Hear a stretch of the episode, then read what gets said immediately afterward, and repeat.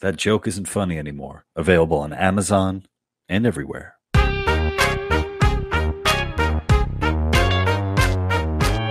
Hey, everybody, welcome back to the Lou Perez podcast. I'm your host, Lou Perez, and I am joined by a special guest. He's the president of MIF. He's also a disabilities and cannabis advocate and uh, peer counselor and power wheelchair guru. Please give it up for Mr. Thomas Quiter. I forgot I had that in my bio, guru. I, I like I like the the guru. You know, and I, do, do you have do you happen to have a ponytail?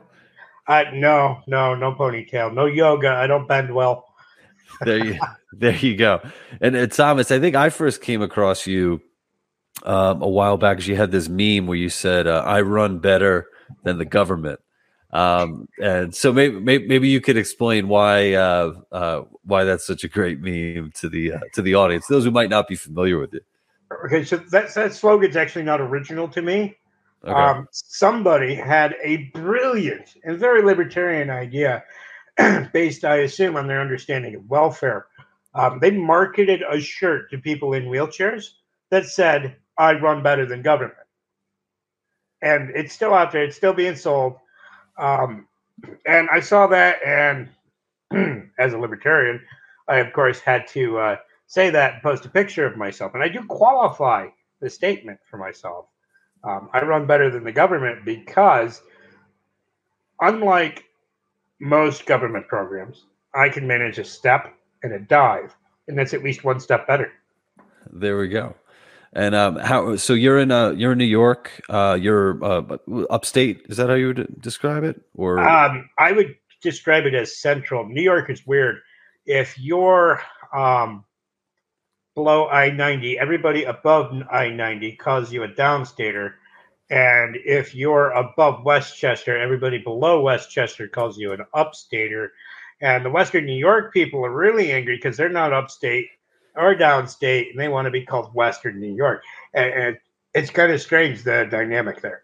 We're all trying yeah. to separate each other. Yeah, I'm from uh, I'm from Queens originally, so I'm I'm from Queens. I uh, went to NYU and lived in Brooklyn for a while. So I'm you know I'm I'm the city folk. And what what's the relationship like? You know, like what? How do you guys view us Southerners? well, first of all, don't ever lump me into any kind of "you guys" kind of statement. Uh-huh. How, I don't usually go with the crowd. um, but I can I can speak to the general sentiment, right? Yeah, and I yeah. can speak to my own perspective. I actually spent a few weeks in Queens last year, um, and I have a funny story about that. Yeah, I hope you. I hope hope it was by choice. I hope you weren't uh, forced to be somewhere you didn't want to be. We were petitioning for statewide office, and I was on the ballot. So, or I was on the um, yeah, you know, the sheet of five statewide candidates. What do they call that? Why is that slipping? Uh, it's because I'm live. So I was down there for petitioning, but back to the upstate downstate thing. Um, I feel that it's it's mired in misnomers or, or, misunderstandings. A lot of upstaters blame New York City and the people from there for all of our problems because taxes and the way the government works. And, and I understand why, because, well, politically, New York City and Albany seem to have all the power in the state for the most part. And that's where that comes from. But the people downstate, they're not really, they, they shouldn't be wrapped up in that. One thing I do know about the differences between down there and up here is that we elect a lot of our local positions like school board and in the city they're they're mostly appointed. A lot of yeah. the the lower level people that we elect up here you guys don't in the city don't have a choice right? And it's it's no wonder that um, freedoms are less there when you're not voting on representatives. Makes sense to me. Yeah it's like the people uh, you know the people that you guys elect obviously have they have to answer to you. Meanwhile, it's sort of like you know who's going to get the uh, the next appointment, you know, down in uh, in New York. Um, and yeah, so I, I I I'm from Queens originally, so I'm a you know I was a lifelong New Yorker until a couple of years ago where I made the move to Jersey, and uh, where we are today, uh, I might as well be in New York because this Canadian wildfire is just uh, blanketing the the sky, darkening the sky, and just messing everything up. Right now, um, I didn't realize it, but uh, earlier today when I was walking around, like my my eyes were all teary, and now I'm all like congested. So um, I hope I can make it through uh, through this. Meanwhile, you were smoking. You were smoking a cigarette before, so I think you're doing fine. I'm I'm I'm one of those people, right? I still smoke. I've tried to quit, but nothing works. No, no nothing works.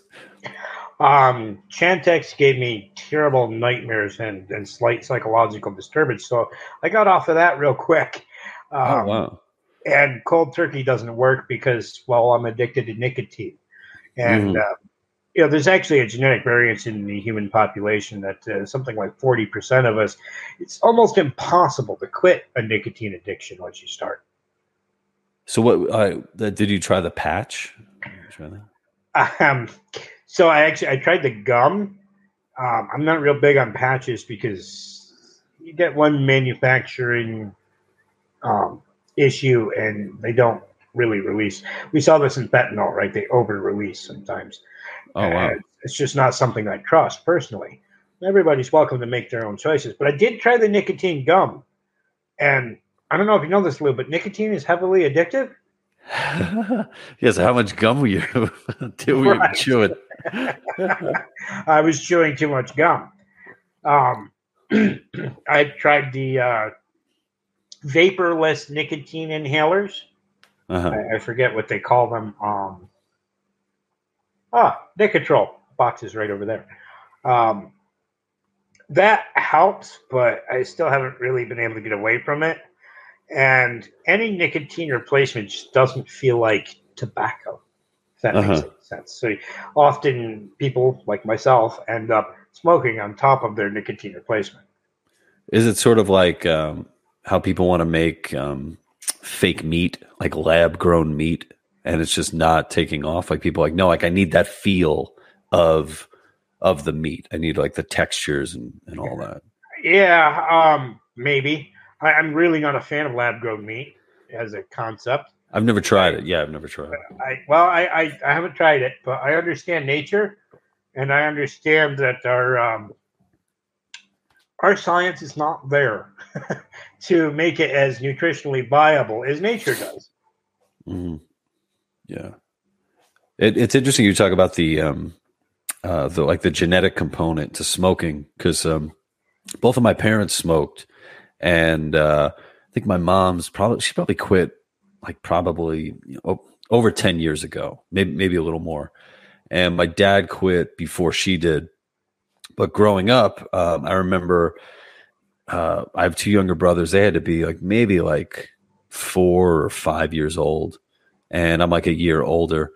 And my mom left a cigarette in an ashtray, and my younger brother, Mark, hopped up onto the counter, picked it up, and puffed on it like uh yeah you know like like the the footage you see of like of chimpanzees smoking he was like a little monkey smoking and he went on um, to become a very successful smoker um, I, he's been he's been off for for a little bit, but uh, it's like oh well, there he was. He's little, you know, this little kid smoking cigarettes like it was uh, like it was nothing.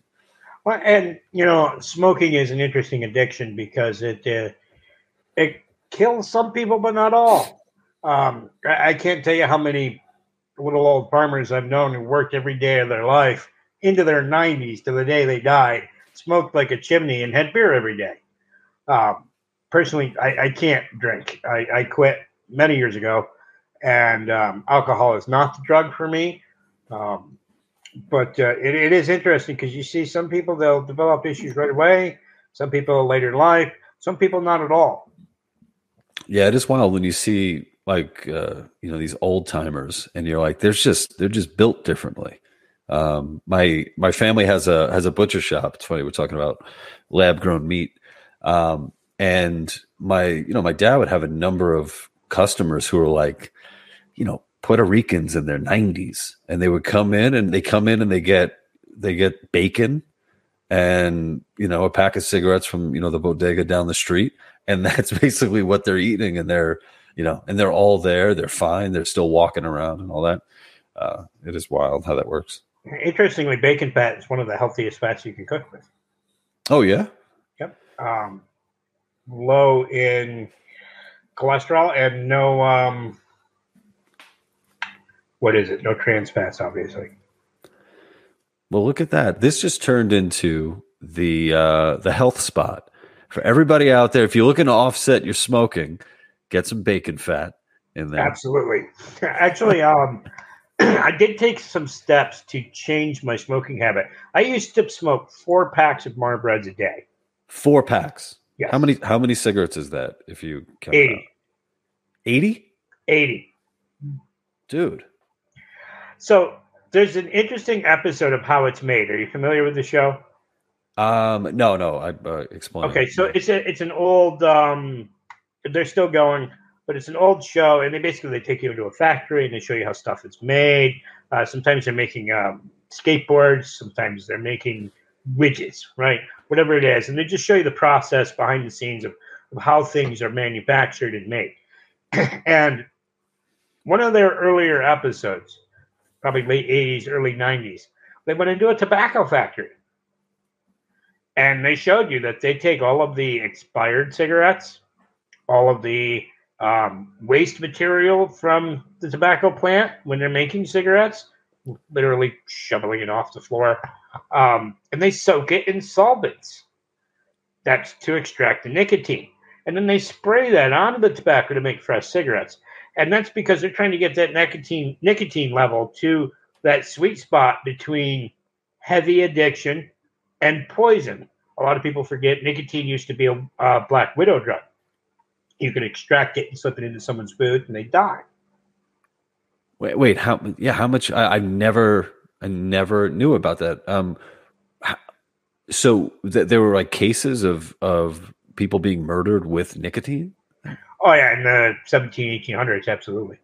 You, you can do the same thing with apple seeds to extract um, arsenic. Now, uh, the, this show just went from you know health info to if you want to commit uh, if you want to commit murder and possibly get away with it. I don't I don't know. So back to how I curbed my smoking. yeah, bro, um, let's go back there. So in New York, you know, you're probably aware the price of cigarettes uh, through the 90s and, and on just Crazy. went up and up and up. Yeah. Um, and so I started rolling my own cigarettes, buying a can of tobacco and the tubes and all of that. Um, now I just hand roll and I actually use organic tobacco with no additives, which means the solvents full of extra nicotine aren't in there. Now, the tobacco industry actually spent billions of dollars to figure out how much they could max that nicotine out before they were killing their customers. So, so would it be? Uh, so, is there a where customers were say dying from nicotine poisoning before they were getting like lung cancer? Um, no, they never, to my knowledge, had uh, people die of nicotine poisoning from smoking cigarettes.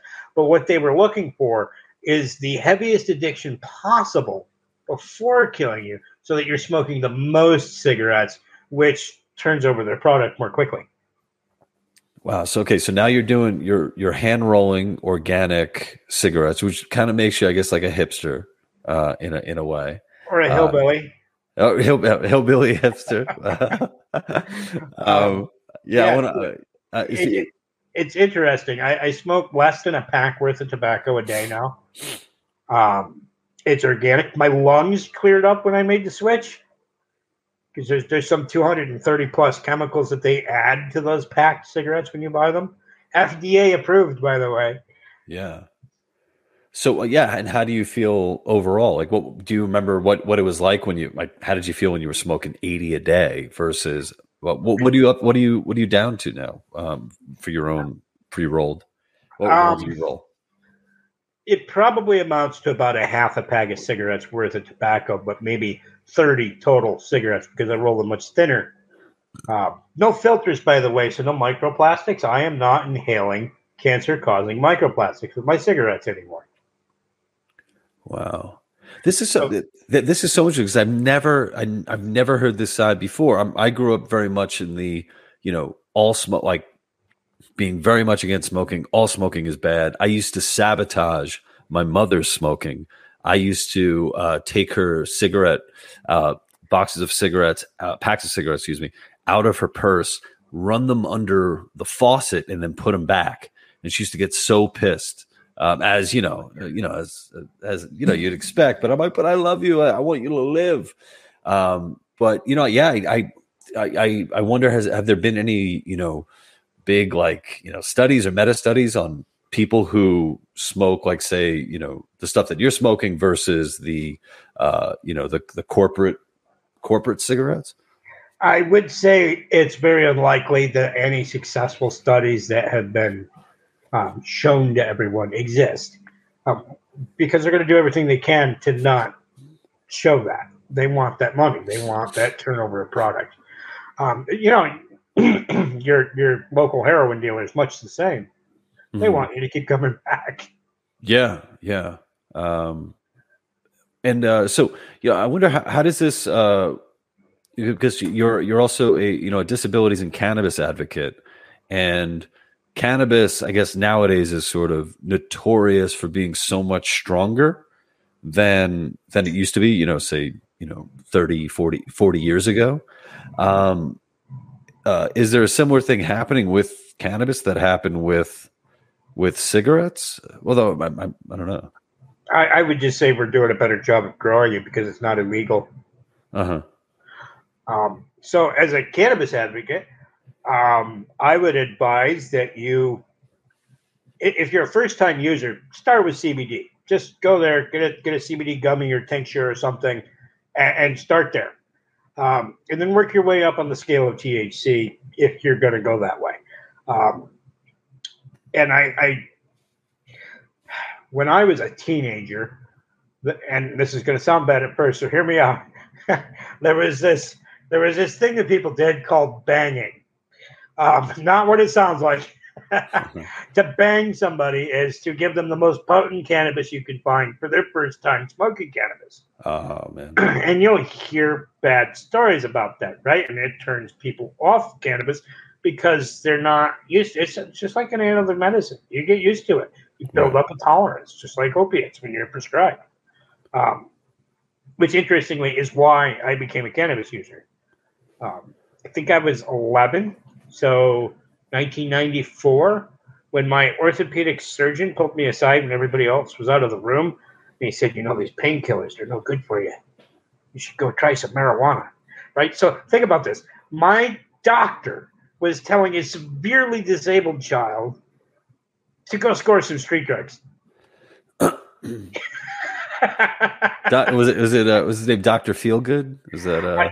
Doctor Carpenter? Actually, I did end up leaving him over a different incident, but um, he served me mostly well throughout my childhood. Mm-hmm. And and what uh what, what were you diagnosed with as a as a child? Were you seeing this guy? Okay, so um, when we were talking before the show in um, text. You said you wanted to know how I came to libertarianism. Mm-hmm. Um, for libertarianism, I was born to it. Uh, my parents were not libertarians, but we were libertarians, right? Um, and so we have to go back before I was born to really explain this. Yeah, I'm, I'm happy to go back there. Sure. After my brother was born, my mother had an IUD infection and was told she couldn't have children anymore and they were poor, hardworking farm hands, skin and bone, underfed people, right? and she goes to the doctor because she thinks she has the flu. The doctor tells her she's four months pregnant. She refuses to believe him, from what I'm told. And um, then I would end up being born six weeks late. Six weeks late as as someone with a form of dwarfism as a baby i was a bigger baby than my brother who is now six foot three. Huh. um, and i was born a breech wow. So she went into labor because she sneezed and fell and the skin on her stomach split open. I know this because she spent my childhood reminding me what she went through. Oh my um, god. I, right? So i'm born and my condition is one that is rarely diagnosed immediately. I was lucky.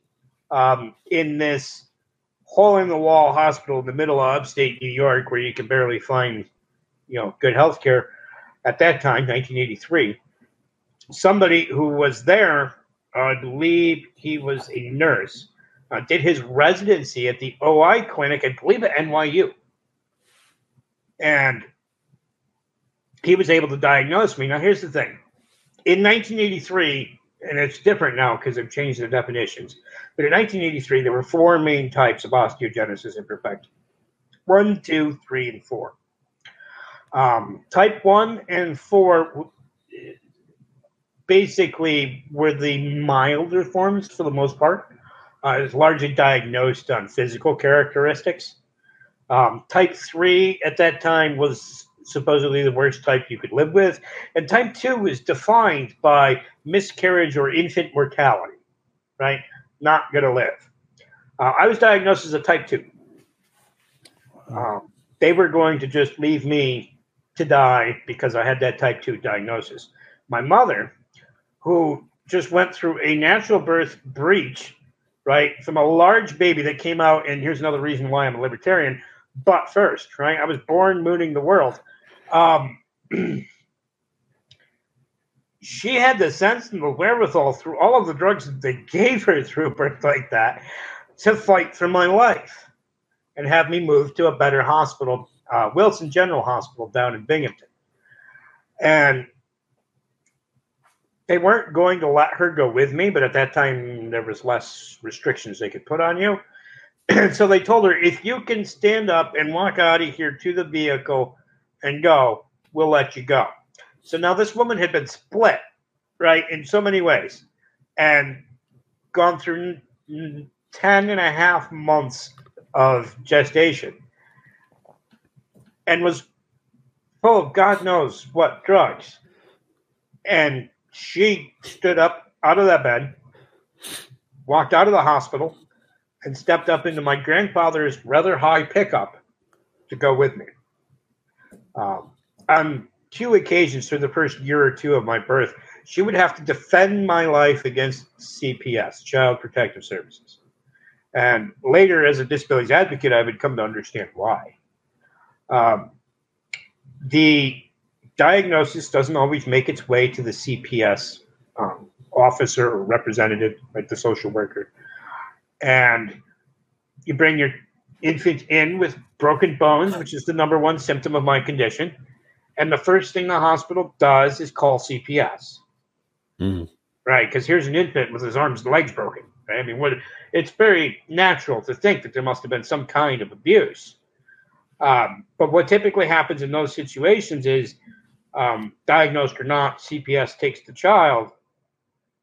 And again, I'm talking about the 80s more than today, but it still happens and maybe that child gets diagnosed soon after the CPS. Maybe he was diagnosed before, but in either case, I have talked to many, many parents of kids with my condition who waited 18 years to meet their child. Oh my God. Because CPS took them. And that's if they're lucky enough that the child survived that system, because that's a system full of people who often are overworked and overwhelmed and don't have time to read your medical charts Right? I mean, I had a nurse break my legs as a baby once because she didn't read the chart before she changed my diaper. Huh. I, I had over a thousand fractures by the time I was 16. Um, my fracture rate was over 100 a year. and and here here's a here's a tip for anybody out there. If you have a small disabled child and you give him cannabis, within two years he will defy a wing of the federal government to save his own life, as I did. Um, I started using cannabis at the age of 13. And at the age of 15, I was given the internet. And I found about this wonderful family of drugs known as bisphosphonates. Um, they're used to treat low bone density situations. They've been used for Paget's and uh, cancer patients and osteoporosis since the 70s. Uh, but in 1998, it was not allowed by the FDA for a genetic condition whose primary symptom was low bone density. Think about that for a minute. And we yeah. didn't have the option to just get that. You know, I couldn't talk to my doctor, and my doctor saying, "Well, we should try this." we can't now because of the right to try, but in 1998 that wasn't a thing. So how did I defy the FDA that tells us that avocados will kill you, coconut oil will kill you, but that Pop Tart every morning, that's a healthy breakfast. Um, I actually, believe it or not, I had to go through Canada. I, on my own, my parents were working far too hard to really do the legwork here. I researched, I found a doctor, um, I found the study, and I started receiving that treatment when I was 16 when I started receiving the treatment, they told me it could take a year or two to see improvement. Two weeks after my first treatment was the first time in my life that I just sat straight up in bed, bed without propping with my arms. Wow. I went from a fracture rate of over 100 down to a fracture rate of less than one per year. And the federal government was saying I couldn't have that at one time. Hmm. But um, there were enough of us like me doing that, and the study had great results. And now, if you have osteogenesis imperfecta, you can get this drug or one of many drugs in this family. Um, I get pamidronate, which is kind of one of the stronger forms of uh, bisphosphonate. I get one of the higher doses. Uh, despite being a quote little person, which is a PC term I can't stand. Um, mm. Well, I, I weigh 250 pounds, Lou. My shoulders are two feet wide. They're wider than Kane. 250? You weigh 250? Yeah. Well, I mean, my, my chest is 52 inches around. Holy sh! I'm I'm 40. Uh, what am I? 42. So you got you got 10 inches. Uh, uh, and I'm under four foot tall. Wow. So part of that's family genetics. There's a lot of large people in my family. Yeah, you said your brother's what six three. That's a that's yep, a big that's a big farm boy. You got right. well, he's a he's a contractor. He has his own contracting business now. Um, doing well. Three daughters. So I am. How do I put this? The best way to define my personality, Lou, I was four and a half years old when I got my first power wheelchair. I've never been able to stand up or take a step, but I was three and a half years old the first time I ran away from home. I, I, made it three yards in rural New York away. You know, it's like, um, let's see, three yards in this town is probably somewhere between 300 and 500 yards of measurement, right? Yeah. Um, as a you know, 15 to 20 pound kid scooting on his butt. And I, I, remember why I did that. I wasn't running away from something that was bothering me. I wasn't emotionally disturbed. I wasn't um, upset about anything. Um, I often played in the dirt driveway that we have. Mm-hmm. And at the edge of the driveway to the next private uh, property, there's a steep slope, maybe two feet tall, but almost vertical right? And I was told not to go down that slope. It was dangerous. They said, Tom, you can't do that. That's a mistake, Lou. Don't tell me I can't do something.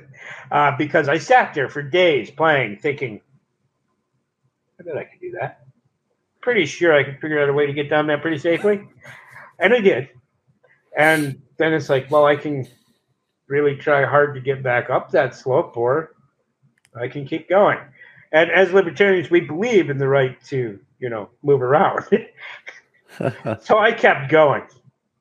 Um, you know, you know, Thomas, like you know, hear, hearing the story from one, I mean, uh, I don't know if you've written a screenplay yet or a memoir, but it, it, I, you need to do that. Um, I think, I think the the story you have is is uh, is incredible, and also I'm just thinking about that little kid having gone through just I mean, like you said, like hundreds of broken bones and fractures and all that.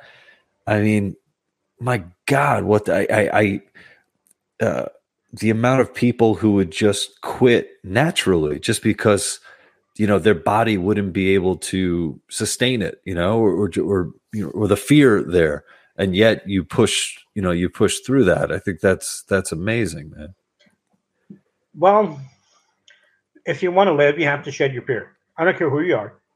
If you want to survive, thrive, move forward, exist, continue on, whatever it is you're looking to do in life. Um, you need tenacity. You need to go after it. You need to be unafraid and unapologetic. Um, I grew up learning how to fight insurance companies, learning how to fight local and state school systems. Um, and of course, the FDA. Every time I turn around, um, some purportedly benevolent government program or concept is trying to detriment me. Uh, restrictions on welfare, right? I mean, we talk about disability welfare. I'm on disability welfare right now. I have a goal of being off of it by 2025. I don't want to die on this shit. Sorry for swearing, but no, uh, I, I, I turned 18 in June of 2001, and that July SSI check was the first welfare check that was mine to manage. And I remember going to the post office, getting the mail, looking at that check and thinking, I know all of the restrictions to my life that come with this. I know that this means I will never be successful. This means I could end up in a state institution. I could end up in a place that's terrible and full of abuse. I could end up in all, all manners of, of tragedy that I probably don't want to disturb your viewers with. Um, and I, I thought to myself, I, I got to find a way. I got to find a way to get off of this. That was my own prerogative because I understood the restrictions. That's why I went to college. Um, the other reason I went to college is that the state lied to me. Um, they told me that uh, I would be, be covered under funding because of my disability. that didn't turn out to be true. After my first year, I came out of uh, an architectural major uh, nine grand in debt. And as an extremely poor person, a nine grand in 2001 or 2002 was a big deal. It took me many years to get out from under that.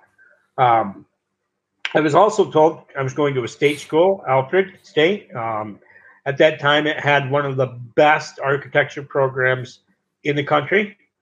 Um, it, it, had a, a reputation for that as well. And I was told that they would make curriculum adjustments for my disability. I don't know how much you know about uh, architecture or, or, going through school, but uh, at that time, despite the emergence of uh, AutoCAD, which is what got me into college, um, you still had to go through two years of manual drafting, right? Mm. And some of the sizes of the projects are bigger than me. and uh, you know, standing up, bending over, and reaching, not not not really in my wheelhouse of uh, of um, talents. and, and, so the curriculum classes I started failing, the ones I liked, the ones that I was interested in, because I couldn't do the projects. And you know, you, you can only go to an office and ask for help so many times before. Yeah. Um, it was very obvious that I wasn't getting what I I wasn't going to get what I needed. That they did the smile and nod and promise to get you there and get that money. And um, I actually came out of one year of college as a severe alcoholic. Jesus. Well, they they they made another bright decision, right? This guy, he's disabled. He needs to be with responsible people. We'll put him in the 24 years old and up wing of the dorm you know who populates that wing of the dorm in state colleges? It sounds like uh, Canadian hockey players. Uh, ex-military. Uh, oh, ex-military. Okay, I was I was off by. Uh, Do not learn to drink straight whiskey with the military. That's a bad idea. um, but th- they were great guys. We had a lot of fun. Um, but I was in a in a way, I was four and a half hours away from home, constantly under what seemed like a threat to me of being put out on the street, right? They told me, you know, you have to leave. It's not here. They didn't really say it in a explanatory, nice way for an 18 year old who's on his own for the first time and severely disabled. My thoughts every time I got a phone call from the financial aid office was I'm going to be four and a half hours away from home on the street in a Western New York winter, and my parents can't just drop everything and come get me. Mm. They didn't have that ability in life. They worked. Uh, so I I signed off on those personal loans for for for my uh, education every time they asked. man, I ended up deep. I ended up depressed. I ended up an alcoholic. I ended up coming home and, and quitting alcohol for the first time. I've been quit many times in the next 15 or so years. Um, have you ever quit drinking a liter plus of straight liquor a day, cold turkey? I I I, I never uh, never drank that much. Uh, I did straight liquor. Uh, By the time I got out of that first year of college, I was drinking a liter of Absolut a day to keep my hands steady. What what if what impact did that have on on your condition? Like, did that have any effect on like your bone density? I, I, is that? I you know that's that's to be seen or known. Um, mm. I was still getting those treatments, and my bone density was still climbing. Um, and I, I mean, it can't be good for you. It's alcohol. It's the only inebriant known to man that's toxic to every cell of your body. Mm. Um, so I can't say it didn't detriment my condition, but I can't say it was noticeably so. Um, but um, quitting liquor and a habit like that on your own is probably not something anyone should do. Here's the thing, uh, my condition is very severe, and the severity of my condition makes my situation much more rare than even when people have an understanding of osteogenesis imperfecta. Um, I am at the farthest end of that spectrum, which it is a spectrum. Some people have osteogenesis imperfecta and never know it. Mm. It's a genetic, it's one of many genetic mutations that affect collagen type 1, which affects the structure of your bones, skin, and organs. So, um, I can't say it affected my health in a noticeable noticeable way as far as my bones, um, but uh, it definitely affected my mental health a lot. Oh and, yeah, and quitting cold turkey without assistance was rough. So you got you got to understand. Just like the talking about CPS earlier, I understood that going into a rehab facility for alcohol was was not a good idea for me. I would likely be mishandled, broken, hurt, potentially mm. killed. Mm. So, yeah, and and uh, so at uh, at the time you had a motorized uh, wheelchair. Since did I was you ever, four and a half. Did you ever get pulled over for uh, drinking yes. uh, drinking under the influence while Twice. while operating that? Twice. Um, so once was actually in college. Um, interestingly, if you get stopped by the state troopers and you're very disabled and they're going to search you for contraband or whatever it is they want to do, just slur and tell them you're incontinent. They leave you alone. um, the second time, it wasn't really a big deal. Um, pulled over. He, the police officer was actually already sitting on the side of the road parked. Um, and I was coming down the side of the road because the sidewalks here are garbage. Um, and I had been drinking, and he turns his high beams on, right? And so, of course, I slow down because I can't see, and I'm trying to figure out where I am and make sure I'm safe, not in the road. And and he uses that as an excuse to get out and you know see if I'm inebriated. Well, yeah, but I told him, you know, you just blinded me with your lights. That's why I, you know, got off the road. Yeah. And and what did, did you get out of it or? Uh... Oh yeah, he didn't give me a ticket. I mean, it's Chenango County, man. You you really gotta be, um, you gotta be doing something stupid or bad or violent to get a ticket or get arrested. I mean, the troopers are always hot on traffic tickets, but that's New York. Um, as far as well, I, I have seen so many instances where people had illegal backyard fireworks. And when somebody called the cops, the cops come and make sure you're doing it safely, and then they stand back and watch. and I, I, imagine, like, I mean, you're probably well known up there, right? Like they know who Thomas is. Well, they, they definitely know that I'm not going to hold back on my opinions. You're not going where? I'm sorry. What was that again? But I'm not going to hold back on my opinions. Um, some people love it. Some people hate it. Don't know. Don't care. I'm a libertarian. Um, people think I'm uh, okay. Well, here's an instance.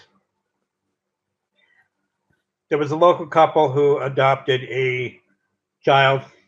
They were poor. Um, it was through the CPS system. Now, now, here's the thing: when when you're a child in the CPS system, you know what kind of choices you have. Oh God, yeah, yeah, vanilla or chocolate pudding. Um, that's about it. Now, they placed the systems placed a deaf, physically disabled, cognitively disabled child with a couple who lived in a trailer that had no ramp and they didn't speak sign language. And this was at a time when um, they could promise all kinds of uh, assistance for disabilities and it was very attractive. We'll help you with this. You can do this because we'll provide you with the services you need. And, and it was actually at the time that that started ramping down.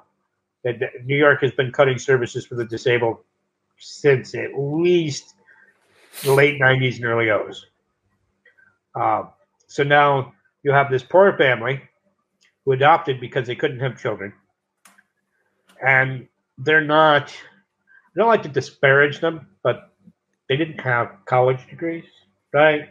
Um, they weren't well, they, fit to handle the situation is more appropriate to say. Yeah, yeah. I mean, as you as you describe it, I mean, the, you know, at, at the very minimum, it's like having a ramp, like you know, uh, being able to communicate with this child who you know has been through so much. You could, you know, um, yeah.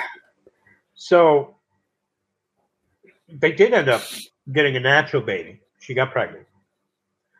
And then the trailer burnt down with him in it. Um, oh my God. Yeah, it's a very disturbing situation. Um, how old? How old was the child? Early teens, I think. Mm. So the truth is not known about this situation at all. Um, what I can ascertain is she got pregnant and probably didn't want the burden anymore, right? Because when the state promised all that help and it didn't come through, it became a very dragging thing in life. My own situation is dragged on the lives of those around me. I, I can see it. It's stress, right? As a kid, I always felt worse for my parents and those around me because they had to deal with that. They had to and to watch their child suffer in a way that most people can't even imagine. And it's believed that he was overfed his medications, um, potentially presumed dead, and then they burnt the trailer down with him in it. Um, now, yes, to murder someone like that is bad, and yes, you are a criminal, or however you want to look at it. Um, and no argument from me there. They did something wrong. They, they have responsibility. Um, but I was advocating for the fact that CPS had responsibility. Mm. State systems had responsibility. They took that child, whether it was given or they took it away, or whatever it was, and then they placed that child and they placed that child very deliberately in a place. Well, they didn't probably deliberately choose a place that was bad for him, but they very deliberately placed him. And here we are, right? Here's the end result. The other thing is CPS have been called several times because of the situation with him, and they didn't do anything. So who are they looking out for? And and and how how did that help? Right?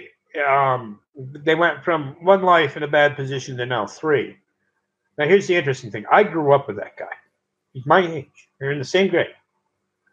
And he was one of the few that whenever there was anything disability disability related that um, someone might think I needed to be defended for, he was one of the people that did that. He stood up for me and others. Um, and so to think that he would just have malicious intent in his heart to me is wrong. I don't I don't think that's it. I think he was in a shit spot, and I think he made a bad decision. And while he absolutely and she should too, she got off because she was pregnant. Um, while so, they should absolutely suffer consequences, don't you think maybe we should look at these systems too? So, uh, so t- t- just to just to be clear, so uh, the adopted fa- the the father or, uh, who adopted the child, you you knew him. I grew up with uh, You grew up. You grew up with him, not I, with I, the. Not with the I talk to his mother every time I see her outside. She lives right up the road, and it's um, it's interesting because when I was trying to advocate for the fact that we need to look at these systems and how they function and why this whole situation came to be, um, I got called a murderer defender because as a disability advocate and someone who is disabled, obviously I think it's okay to murder disabled people. What? Um, and that was a very interesting situation because I mean you have to think all of these people are defending CPS in the state when CPS placed them, the state placed them. Um, that they, they, they didn't do their job when they were called about problems. How are we supposed to not look at that? How did people just put on the blinders and say, "Oh well, the government did it; it's okay"? Mm-hmm. Um, you know, twice in my early life, my mother had to defend my life against uh, social worker CPS. Um, at one time, there's a story she, she threatened to cut their heart out hmm. um, because they were going to take me, right? And she knew my situation. She knew my disability. She knew that if a stranger handled me, my bones were going to get broken. Um, when I started this treatment that I told you about a little bit ago, they did a bone density scan, a DEXA scan, right? And my bone density came back at a negative nine. Uh, negative. yeah, what, what's the what's the range? Uh, that's what I'm getting at. The yeah. normal range is negative two to two. My orthopedic surgeon at that time said that it was the lowest bone density he had ever seen in anyone for anything. Um, now I'm in normal range between negative two and 2 mm-hmm. And, and you know, you know, and with that, you know, when you talk about bone density, in my mind, I, mean, I don't know how it is with you know people who are listening to this, but I, I think just arms and legs. But we're talking about your whole body. You're talking about your whole skeleton. You're talking about your cranium. We're talking about your rib cage. We're talking about about your whole body. And so it's like if a if a bone breaks in a in a rib and and you know that has severe impact on your breathing, on you know your cardiovascular system, all that.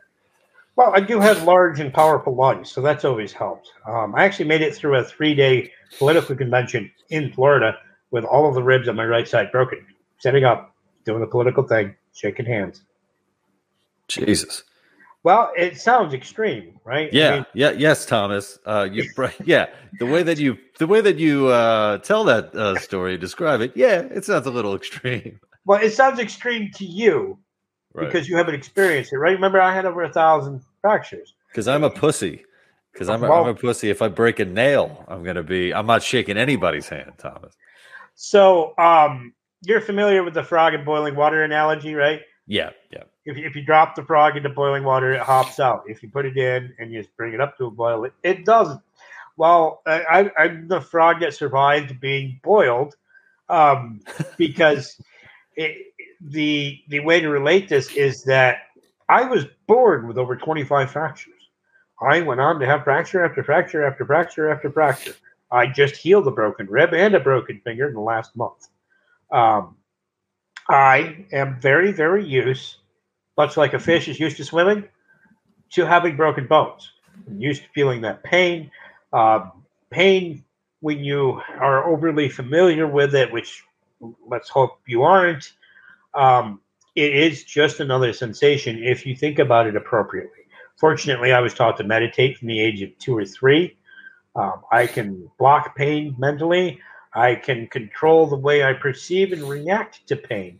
And to that note, I have actually been in a situation, room full of people, did something that broke my femur, everybody knows my situation. They hear that noise, they know what it is, and I'm the only guy that's calm because I've dealt with it before. Mm. Right? I mean, when you when you run into a uh, raccoon, you know what a raccoon is. You've seen them before. It doesn't seem that abnormal, does it? But if you're walking around Jersey and you run into a hippopotamus, that's going to be a surprise, right? Um, to me, the broken bones of the raccoon, not the hippopotamus. Well, well, my we were my family we were out for a walk uh, a few weeks back, and uh, my wife and my oldest son ran into a, a raccoon in the uh, kind of the storm drain, and uh, raccoon scared the shit out of her. So, uh, so now my, my son, who's three years old, he, he, says every time we walk by, we say we, you know, leave the raccoon alone, and we'll just, uh, you know, go about it. Um, um, while we're on the subject of raccoons, I told you I had a funny story about my time in Queens. Uh, my my God, if there if if it involves a raccoon, all right, I'm here for it. okay, so um, I, I, don't sleep much. I like to work 16 to 20 hours a day. Uh, my early childhood was on a dairy farm, right? So you get up early, you go to bed late. And that's just in my nature and my pattern. If I get more than six hours of sleep, I don't really feel good. So it's 2 a.m., Queens Boulevard, and I come outside of the corner of my hotel, have a cigarette, and one of the few times of night that it's actually dead, you know, no cars moving, no people walking. I'm on the corner. This raccoon comes trotting down the center of the road, right? He gives me a double take, like I'm the one that's not supposed to be there.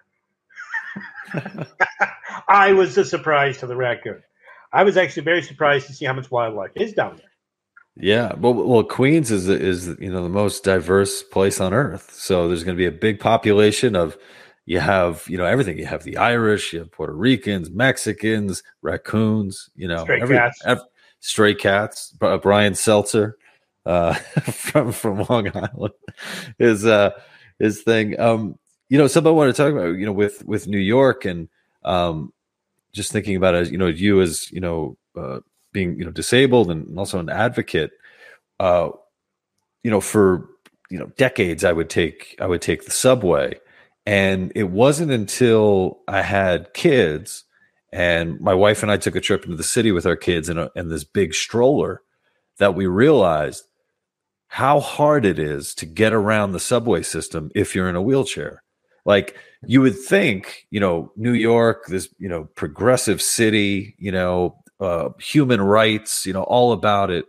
And meanwhile, it's it's like it's it could be it's very well like in some places impossible if you're in a wheelchair to fucking get on the subway. I, sometimes it's impossible to go down the sidewalk unless you have a wheelchair like mine that's no longer manufactured and you're not allowed to have. oh, what, what, what, do you have? What do you have? A V8 in your, uh, in your uh, well, it was originally called an, an Omega Track. Um, that that's another interesting story. We need like 20 more minutes to talk about it. Um, it's no longer made. It's no longer approved to the systems. I fought two years to get approval. As soon as I got approval, the line was no longer made because they weren't selling it because it couldn't get approved. Huh. Um, so you know, back to the city. I told you I spent like three weeks there. Do you know how many power wheelchairs I saw out and about when I was on the sidewalks petitioning the whole time? Two. 15% of the population is disabled. Significant number of those use wheelchairs. Yeah. yeah. I only saw two, and I know why. Um, my chair will push start an F 150. It'll climb a six inch curb.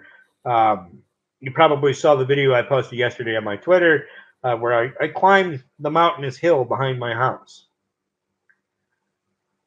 And most of these wheelchairs today have become throwaway products. They're cheap, they're chintzy, they're over advertised. It's like a Burger King commercial. You know, you, you see that commercial, it's a big, juicy, beautiful patty. The vegetables look healthy. Every sesame seed is perfectly placed, and it just looks delicious. And then you go through the drive through, and what do you get when you come out the other side?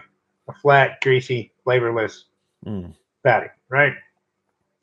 Um, I once saw a wheelchair advertisement. I believe it was one of the Quantum line. Um, that had this rugged looking guy with this huge chain over his shoulder attached to a semi, like he was towing it, and that's that's that's complete BS, right? That's just complete BS. Um, but my wheelchair actually has one and a half horsepower, It can push start an F one fifty. It can climb a six inch curb. It doesn't get stuck very easily. It, it true tracks if you drive at an angle up a hill, um, so it doesn't try to straighten out with the hill, which is very important. Yeah. So, uh, so what? Yeah. So what's up with you know why why don't we see more you know uh v like vehicles like yours you know why don't we see more wheelchairs like yours? Like like some like what why don't we see like the rug like a, uh, an actual rugged you know with some chains on the on the tires some snow tires and well hopefully you will if the mobility independence foundation uh, has its way. Where we're making progress. We've already upgraded the battery system. Um, we've got a project for an open source design for the human interface device you might call it a joystick and control. Um, we have uh, another engineer working on a open source motor controller, which is like the other half of the electronic system that it has to communicate with to make everything work. Um, hopefully, we will bring an option to the world where it can be built and provided and maintained benevolently without systems. And here's the thing. Um, somebody once told me that after the ACA, we went from over 250 equipment providers in this country down to less than 50. Wow. As libertarian, what happens when you reduce your options? Sure. Yeah. Less competition. Yeah. Monopolies. Yeah. Yep. Um, so there's a lot of lobbying that goes on. Um, a lot of people fail to realize, and this was years ago, metrics, but um, the medical equipment industry had a bigger, stronger hold on our government through lobbying than big pharma. Hmm. So there's a lot of power there. And they are, I'm a free market kind of guy, and I believe in capitalism before anybody, you know, shouts at me for what I'm about to say. How dare you be anti capitalist? Yeah, let's go, commie. Come on. Say right, what you're going to say. Right, right, right, right. I, I want, I'm so communist that I want your, your auto mechanics and your engineering students in your high school tech classes to come together and build a wheelchair for somebody who wants to have a better life. that, that's how communist I am. Um, so, you know, intellectual property is a big problem. Most libertarians should be against the majority of it, particularly when it's for human benefit. Medications, right? The EpiPen thing. We're seeing that in the medical equipment field. I have seen power wheelchairs with faux suspension, fake suspension. Springs mounted on the outside that don't actually actuate. just for show. Yeah. Just think about that, right? Yeah. Um, and most wheelchairs don't have a great suspension. this one, this one has springs like a four wheeler, and it has airbags, air ride, adjustable. Hmm. Um, they're not very costly. They come from other markets. Um, in fact, most of the parts on this chair you can get off the shelf in some form or another that'll work. Um, but if you got it through Medicaid or your insurance company, you had to use a provider. You might have to see a doctor, a therapist to justify the wheelchair. I went through some 20 plus appointments to justify the last time I applied for a wheelchair and was given a range of wheelchairs that, well, if I used them, I'd end up injured and sent to the bed and when you have a severe disability, going to the bed is a bad thing. That's where mm. you die. Um, so instead of taking that option, I took my meager limited income and I shopped eBay for parts. And I was keeping that chair kind of limping along and going. And uh, I was about to buy a rear end assembly, right? Just the part of the frame that the rear wheel's attached to. But it was like 80 bucks, which is cheap because it's heat tempered steel, powder coated, pretty fancy stuff. Um, and if you ever used apps where they show you one thing and they show you just a sliver of the next because they want you to swipe and look at it and trying to make it buy more. Oh, sure. Yeah. yeah. well, at that time, the eBay app did that. I haven't shopped in eBay since. Um, and there was what appeared to be an entire Omega Track wheelchair the the wheelchair I needed, the one I'd had since I was 15. This would have been in 2019. Um, and it was listed for like four and a half thousand dollars plus shipping from Austin, Texas. Um, and I made a joke I made a joke. I know you. I know you got a comedic background, so you appreciate this. I took a screenshot of it, and you know I'm a poor person. I don't expect to know people who have money. I don't expect other people to buy things for me or do anything. But I, I posted the screenshot of the chair, and I said, if anybody has four and a half thousand dollars plus shipping, this is what I want for my birthday, because it was like mid or late May, and my birthday is at the end of June. I'm turning forty. yeah, I was gonna. I was gonna ask you. Yeah, when when in June? So. Yep, June 24th. I'm, I'm hopefully going to be in Chicago for my birthday. Um, so the next morning, my aide, my disabilities aide at the time, someone who comes in and helps me cook or clean the floors, which at that time, because I'd been in a defunct wheelchair for five years, my health was much more degraded than it is now. Mm. Right, an appropriate wheelchair, and my health bounced back. Right, you probably heard, you know, use it or lose it. Right. Uh, that's true when you're in a wheelchair too. You still have to do things, believe it or not. Um, being able to get to the coffee table to get your prescriptions and your remote control for the TV so you have your cable. That's not a happy life, and that's not conducive to good health. And I see equipment like a, an appropriate wheelchair as a um, preventative health measure. Sure, sure. So I made that joke and my aide at the time, um, Bradley Pierce, who helped petition for this race, by the way, this year. Um, you know, he comes in, and of course, we're friends on Facebook, and he had seen it, and he's trying to convince me to crowdfund this wheelchair. And, and I had been crowdfunding for other people already for years. And at one point in 2011, a van was crowdfunded for me, an accessible van to get back and forth to the doctor. Um, they had he had to try for days.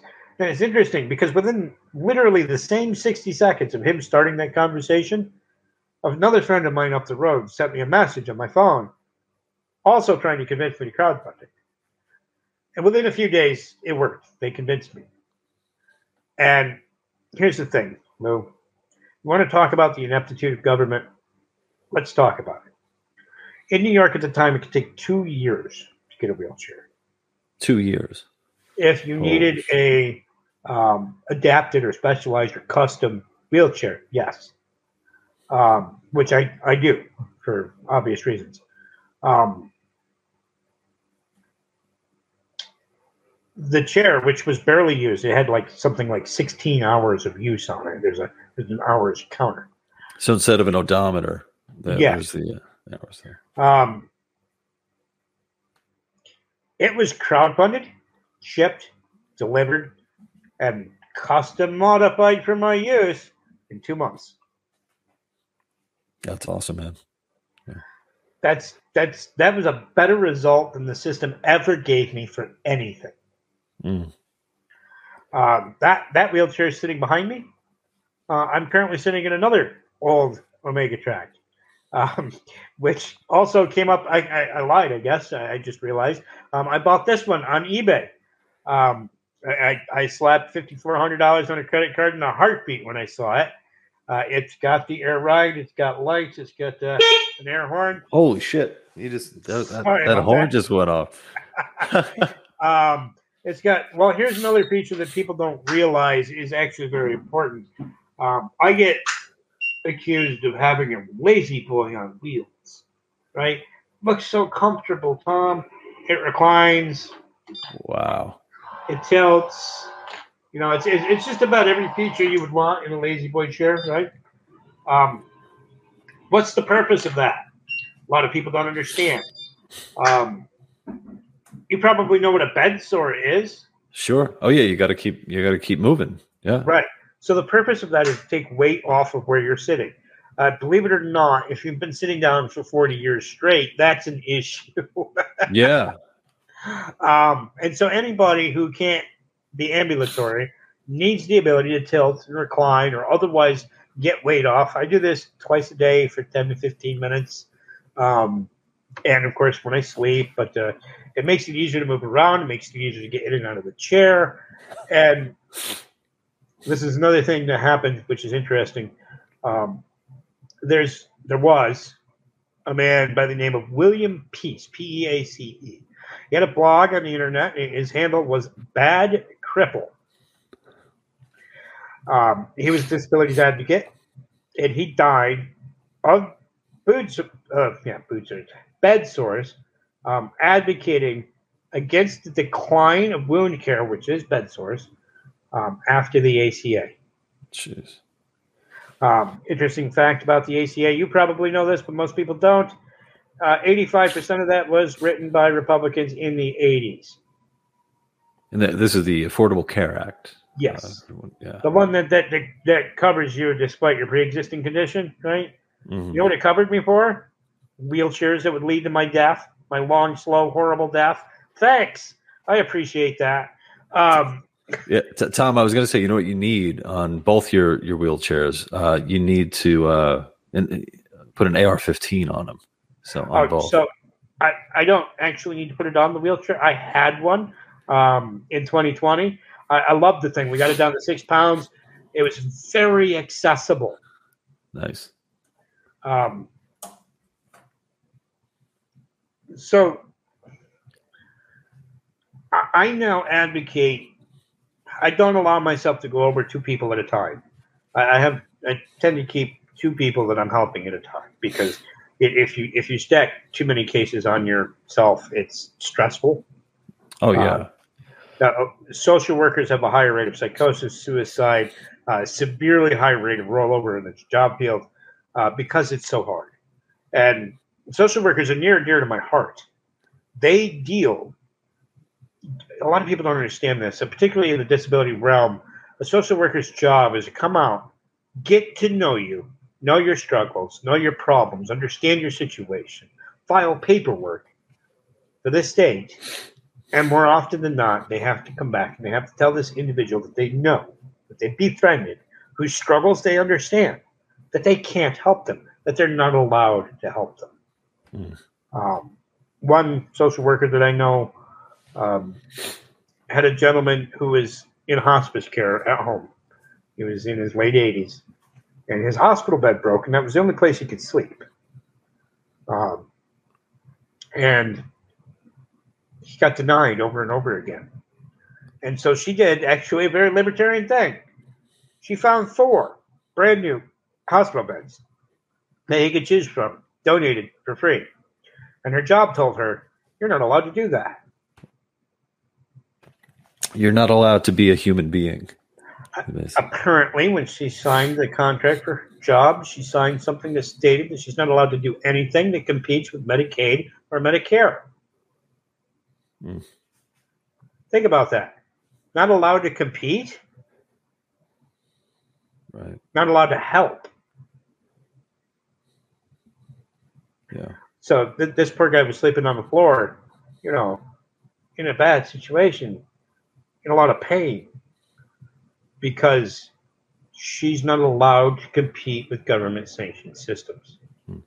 And and uh, Thomas, um, uh, uh, we're going to wrap things up in a little bit, and I just want to uh, want you maybe just talk a little bit about the stuff that you're trying to do. You know, not only as a as an advocate, but also uh, you know uh, running for office as as well. Uh, maybe you could just uh, tell us a, a, little bit about that before we go. Well, the number one reason that I run for office is to show people how easy it is. well, think about it. I am disabled, on welfare, in the boondocks, and I found a way to run for state senate in which I set a record for the Libertarian Party of New York. Um, I I, uh, I made the ticket for U.S. Senate in 22, and I'm running for town supervisor this year. Um, does that mean that everyone should run for office? No. But it does mean that I get to go places, I get to do things, I build support, I, I, I network, and that's what I'm trying to teach people. Um, if you have a disability, you can network, you can ask for help. Often enough, the number one thing to get people to wrap their heads around in order to help them in a disability situation is just convincing them that it's okay to ask for help. Mm. Um, so I can tell you that there's at least a dozen candidates in New York alone. Not necessarily disabled. I don't think any of them are. um, who ran for office just because they saw me doing it. Just because, look, that guy's doing it. I've got no excuse to not go after my passions with this. I've got no excuse to not go after helping my community, right? Uh, when you see the guy who's got the odds against him, I guess I don't really think that way. Um, doing something, you make that comparison to yourself, in your own situation, right? So, if I inspire people to get politically active, to pay attention to the politics, pay attention to their local politics, uh, that's great.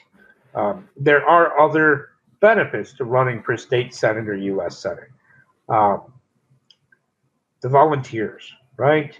Um, most political volunteers start out as young people, right? The, they need some kind of guidance. They need some kind of uh, initiative. They need something to do that makes them feel productive. And, you know, something we lack in our country today a lot is mentorship. And so hmm. a lot of my campaigns were about mentoring young people to understand the world better. And I, am very proud of a lot of those young people and what they've done and what they've gone on to do. Um, one of the things I railed against as a state senate candidate was the fact that uh, the office for those with disabilities in New York um, had been rearranged into nothing more than a piece of paper. Right, it was on the books, but they didn't do anything. And you can thank the Cuomo's for that, both of them. Um, One of them you'd have to thank through a séance, I believe. So yeah, well, I mean, give it time. Um, so now they have actually reopened that office. I don't necessarily like all of the protocols and the way it functions, but there's at least some place to call now when you're getting abused in the systems. Um, I, have dealt with this across the country from uh, Chicago to Missouri to Florida and Texas.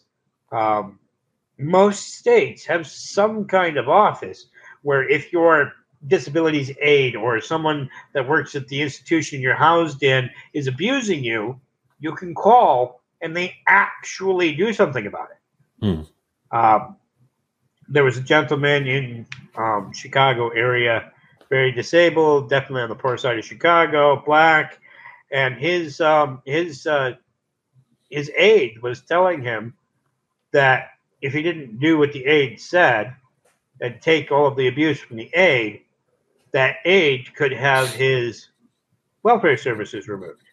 That's scary, Lou. Yeah. That, yeah. That's scary to someone in that situation. And it's also very untrue. I made one phone call, one, and his problem was solved.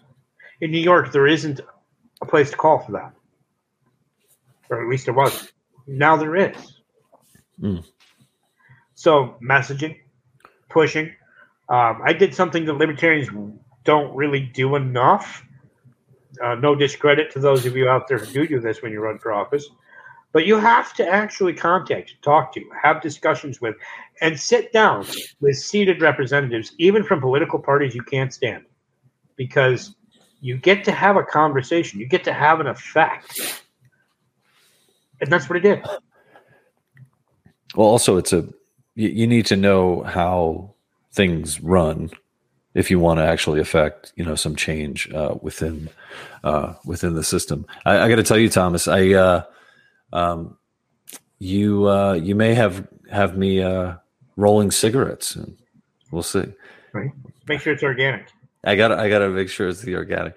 But um, um, I gotta, I, I have to get going. But um, I, I really appreciate you taking the time to uh, to come on and, and and tell your story. And uh, once again, is there um, uh, you know, where can people check out your stuff? The uh, it, does the MIF does that have a uh, um, you know website and all that?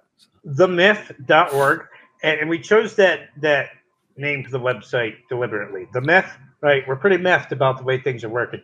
Um, well, I was gonna say, I was gonna say, you're gonna have a bunch of people who misspell MILF. and, and, end up finding your uh, your site. So, like only the people who already go to that website are going to go there. You know, um, so it's the myth mif.org. Uh, you can learn about what we're doing. Uh, we're new. Um, we have reached close to 150,000 in grants in our first six months, and we're eight months old. Um, and you know we're moving along. It, it seems like there is no end of people with expertise who care about this project, including those who work in the industry. Um, I had a conversation with a guy who works for a provider. His job is to help you spec and obtain the equipment you need and keep them repaired. And I was talking about the issues, and he goes, "Let me guess, you're going to talk about," and he rattled off the company names, most of which I've sued in the past. Um, and, and you know, so the people that work in these systems, they know, they get it. Hmm. The the social workers, the the people who work with the equipment, doctors, therapists, they all get it. They know how bad it is. They're just trying to do whatever good they can, whatever way they can. And I think we have real opportunity with going forward with open source designs that make them more durable.